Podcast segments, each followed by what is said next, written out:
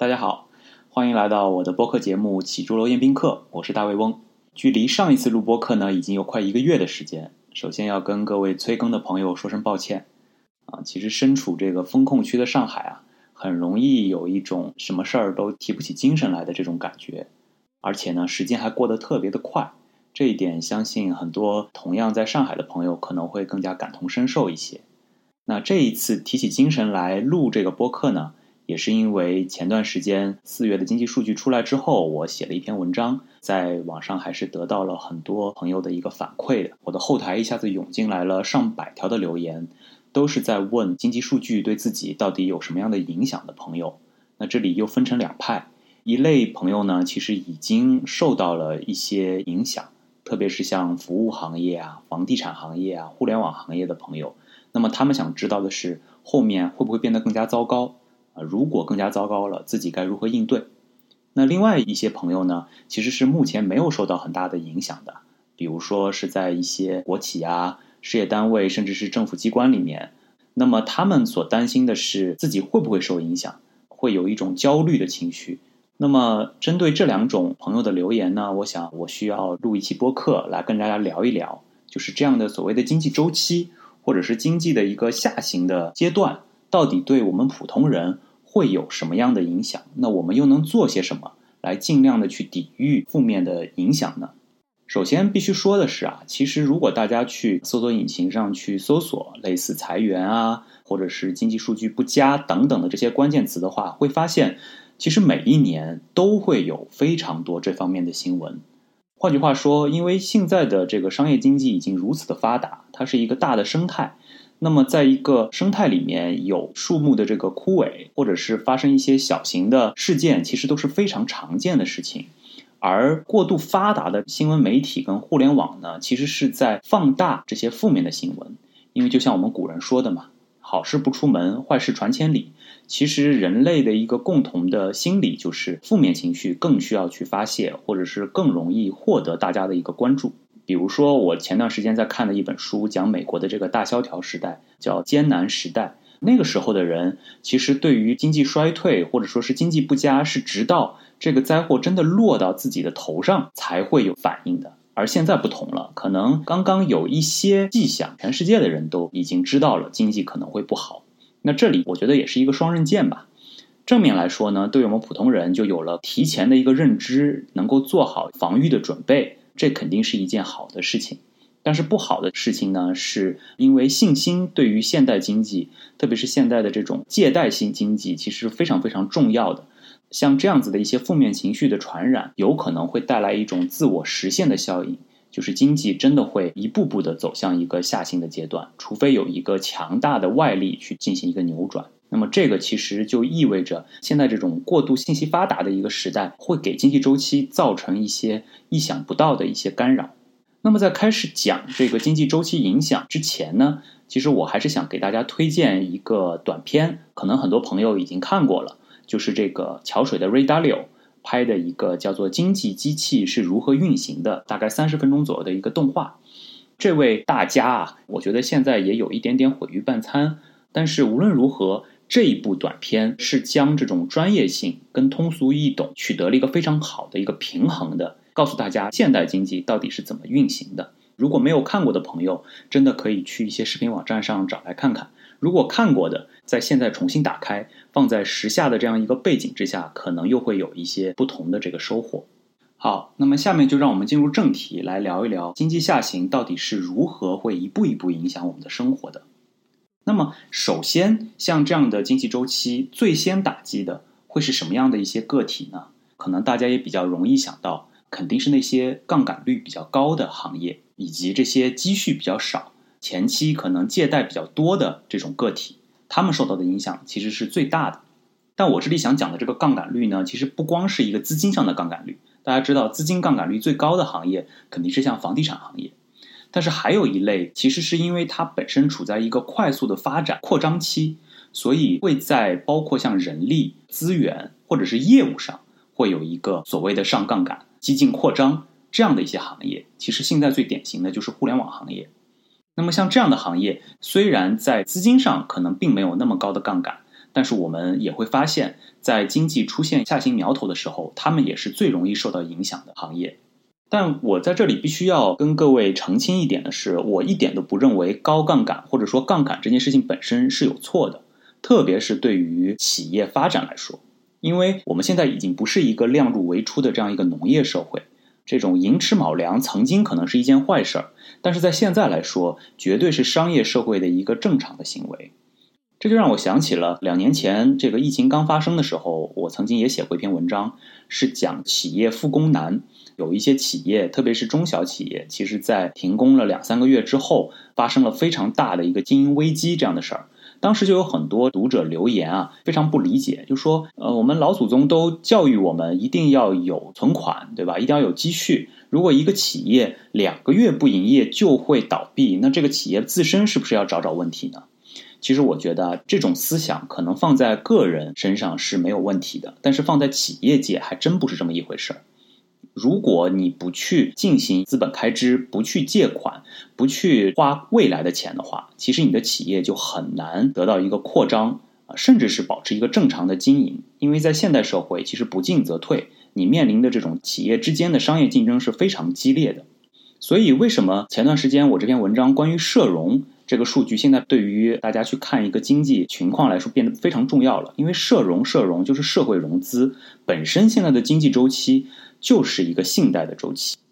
所以，以上我想表达的一个观点就是，杠杆本身并没有任何的错，特别是对于现代的企业来说，上杠杆是一件非常正常的事情。而高杠杆行业也是因为它的各种特性决定的。不管是我们刚才说的像房地产行业这样的高资金杠杆，还是像互联网行业这样的高业务杠杆或者人力杠杆这些行业，那么在经济下行的过程中呢，他们肯定是会最先受到影响的。我们往往把这些行业作为一个金丝雀去观察是不是经济出现了一些问题。那么典型的案例呢，比如说这个二零二零年的美国，在疫情刚发生的那几个月，其实就出现了比较明显的高杠杆行业的崩塌。再比如说。其实，像二零零八年的中国，因为当时整个中国的这个杠杆率并不算很高，受到了世界金融危机的一个波及。那么，我国也是房地产行业啊，然后当时的一些新兴行业啊，出现了一些危机的苗头。那么，在这个阶段的这种经济下行呢，其实是可以通过强力的货币政策跟财政政策，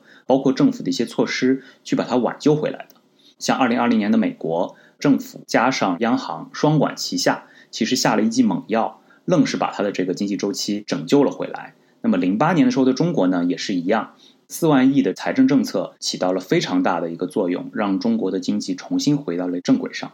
但是如果在这个阶段没有采取一些措施，或者因为种种原因没有办法把这样的经济下行的一个迹象控制在这些高杠杆的行业里面呢，那么接下来出现的一个问题就是信心受损。这里的信心不光是消费者的这个信心。也包括了企业的信心，消费者信心受损的一个表现就是推迟消费，可能减少我的一些消费行为和信贷行为。而对于企业来说，信心受损的一个最重要的一个表现就是减少，甚至是停止资本的开支，包括增加库存，甚至是有一些去进行一个业务的收缩或者停业的状态，来表达自己的信心的一个缺失。到了这个阶段呢，最明显会受影响到的就是我们所谓的可选消费行业，还有就是这种产业链很复杂的制造业。对于投资圈来说呢，我们往往会把消费行业分成两类，一类是所谓必须消费，典型的代表就是柴米油盐酱醋茶；那么另外一类呢，就是可选消费，它的代表呢是类似像汽车行业、服装业、旅游航空，以及像现在的消费电子。这些都是所谓的可选消费，也就是消费者可以选择现在进行这些消费，但是呢，也可以去推迟，甚至是取消这方面的一个消费。那么，可选消费品其实是在这种消费者的信心受损的状态下最容易受影响的这些行业跟行当。另外一类在这个阶段比较受影响的工业或者制造业呢，就是这种产业链很复杂的，同样是像汽车啊、消费电子这些行业都属于这个范畴。那他们为什么会受影响呢？是因为就像我刚才说的，很多企业会因为信心受损，所以停止资本开支，或者是结业，或者是减少自己的业务范围。那么在这个过程中呢，像这种产业链特别长的这种行业，其实就是一环紧扣一环，它之间任何一环断了，可能都会对整个行业造成一个非常大的打击。那么他们也会在这个阶段受到最大的影响。按理说，这种服务行业，特别是线下的日常的这种服务业，其实受影响是比较晚的。因为我们原来还经常会有这种所谓的口红经济，或者是如果经济不好的话，大家更愿意去电影院里看电影啊，做一些娱乐消费啊等等的。但是呢，这一次很不巧，受到这个疫情的影响，线下的服务行业也是在这个阶段就会受到一个非常大的一个打击。换句话说，就是出现了一个双重打击，不管是这种可选消费品。还是这种线下服务行业，现在的中国其实就是典型的进入到了这样一个阶段的经济下行。所以我们看到，不管是汽车的这个销售量，还是手机的一个销售量，其实都受到了非常大的一个影响。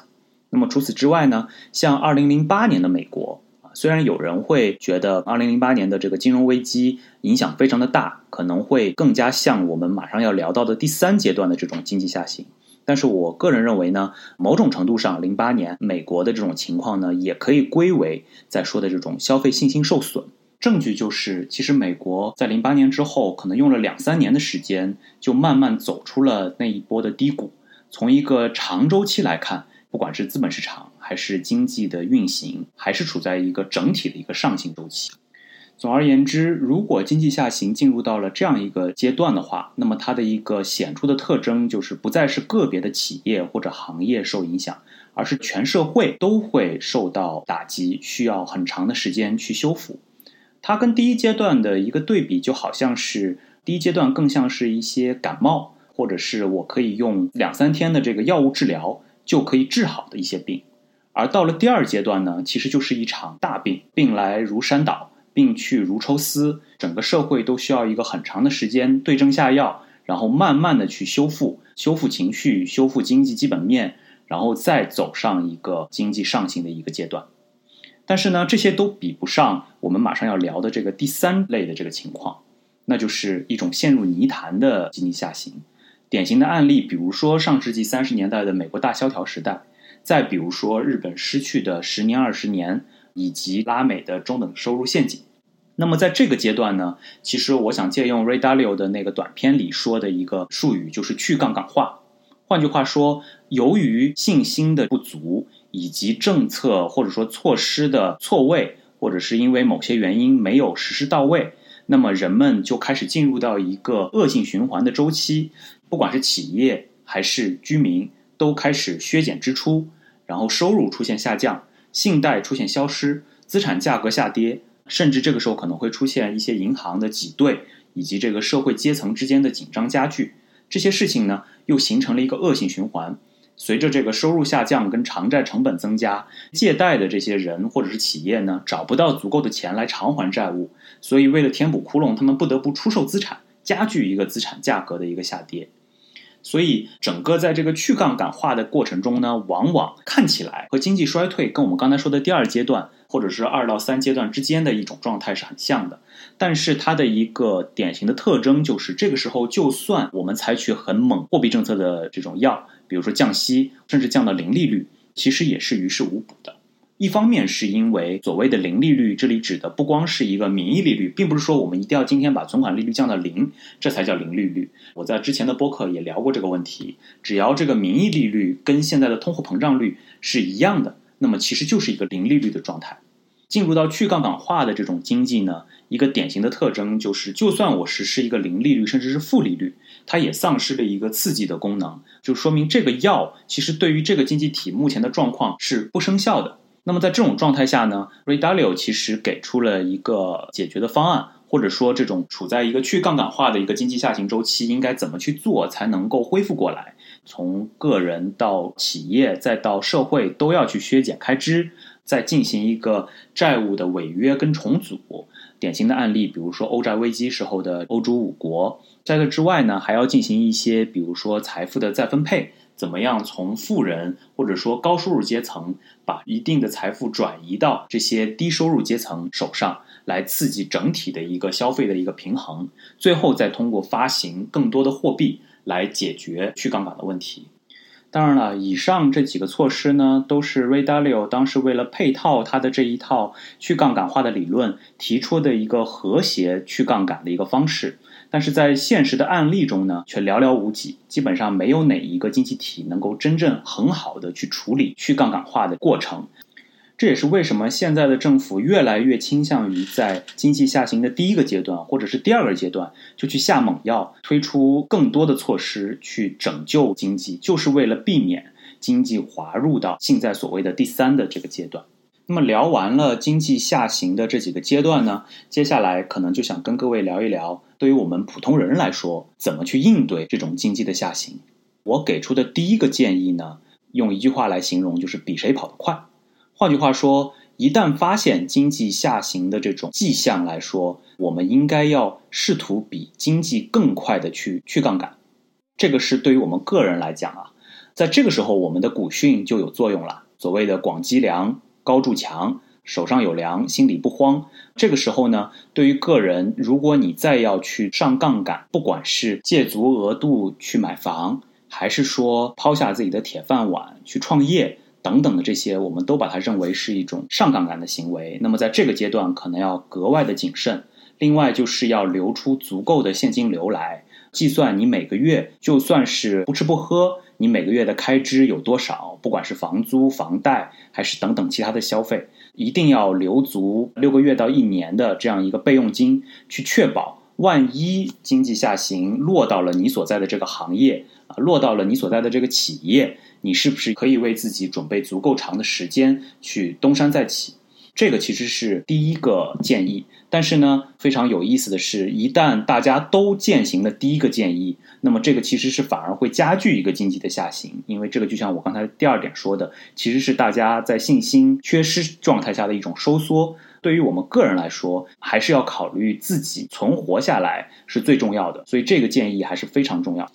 那么第二个建议呢，其实是要理解周期这件事情是永恒的。换句话说，经济会上行就会下行，但是有下也会有上。这句话的意思就是说，在经济很好或者说个人发展很快的时候，不要去做一些冒进的事情；但是等到经济下行或者自己所处的行业也好，或者说这种社会环境也好比较糟糕的时候，也不要完全去做缩头乌龟，因为它迟早会有重新上行的一天。前段时间那篇文章出来之后，有人就在后台留言说：“我这个时候是不是不应该换工作？是不是不应该去买房？”我的建议是，还是要根据你自己的一些状况去考虑，不要完全因为经济下行或者说现在社会环境不太好，就不去做一些应该做的事儿。还有一点，其实我想跟各位分享的就是。有些事儿可能是在经济繁荣或者你所处的这个行业非常欣欣向荣的时候不会去考虑做的事儿，那么在现在这个阶段反而应该去考虑，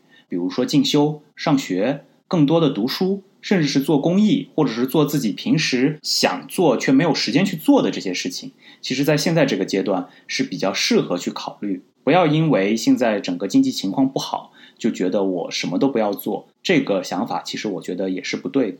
第三个建议呢，其实是聚焦到我们的这个老本行，就是投资理财这个领域。我个人奉行的是应该去做适当的逆向投资呃，因为如果是用后视镜去看过去的这些经济周期呢，你会发现，不管是上世纪三十年代，还是二零零八年的美国，都是一个很好的投资布局的一个时机。那么对于中国经济也是一样的。每一轮的经济的下行，或者说大家对未来非常悲观的时候，其实都是做投资比较好的一个播种时节。当然，前提第一是一定要拉长了来看，第二是要有足够深厚的一个储蓄。换句话说，一定不要去借钱投资，或者是拿影响自己日常生活的钱去投资。那么在这个之外呢，普通人如果想获得比其他人更好的长期的一个投资收益，或者是比 GDP 增长更快的一个投资收益，就是要在这样的经济周期的下行的阶段，慢慢的去布局，慢慢的去播种。不管是你是采取定投的方式，还是采取资产配置逐层买入的方式等等的，都可以在这个时候进行一些适当的逆向投资，是我们长期取得良好收益的不二法宝。好。以上就是这一期的播客。这期播客时间比较长啊，因为想跟大家聊的事情也比较多，希望对大家理解现在的一些经济的现象，包括在这样子的一些经济周期下自己怎么去做，有一些帮助吧。欢迎大家继续关注我的播客节目，不管是在小宇宙还是在苹果 Podcast 以及荔枝平台上，有什么想要让我来分享的，也可以随时留言。那么，感谢大家收听这一期的播客节目，我们下期再见。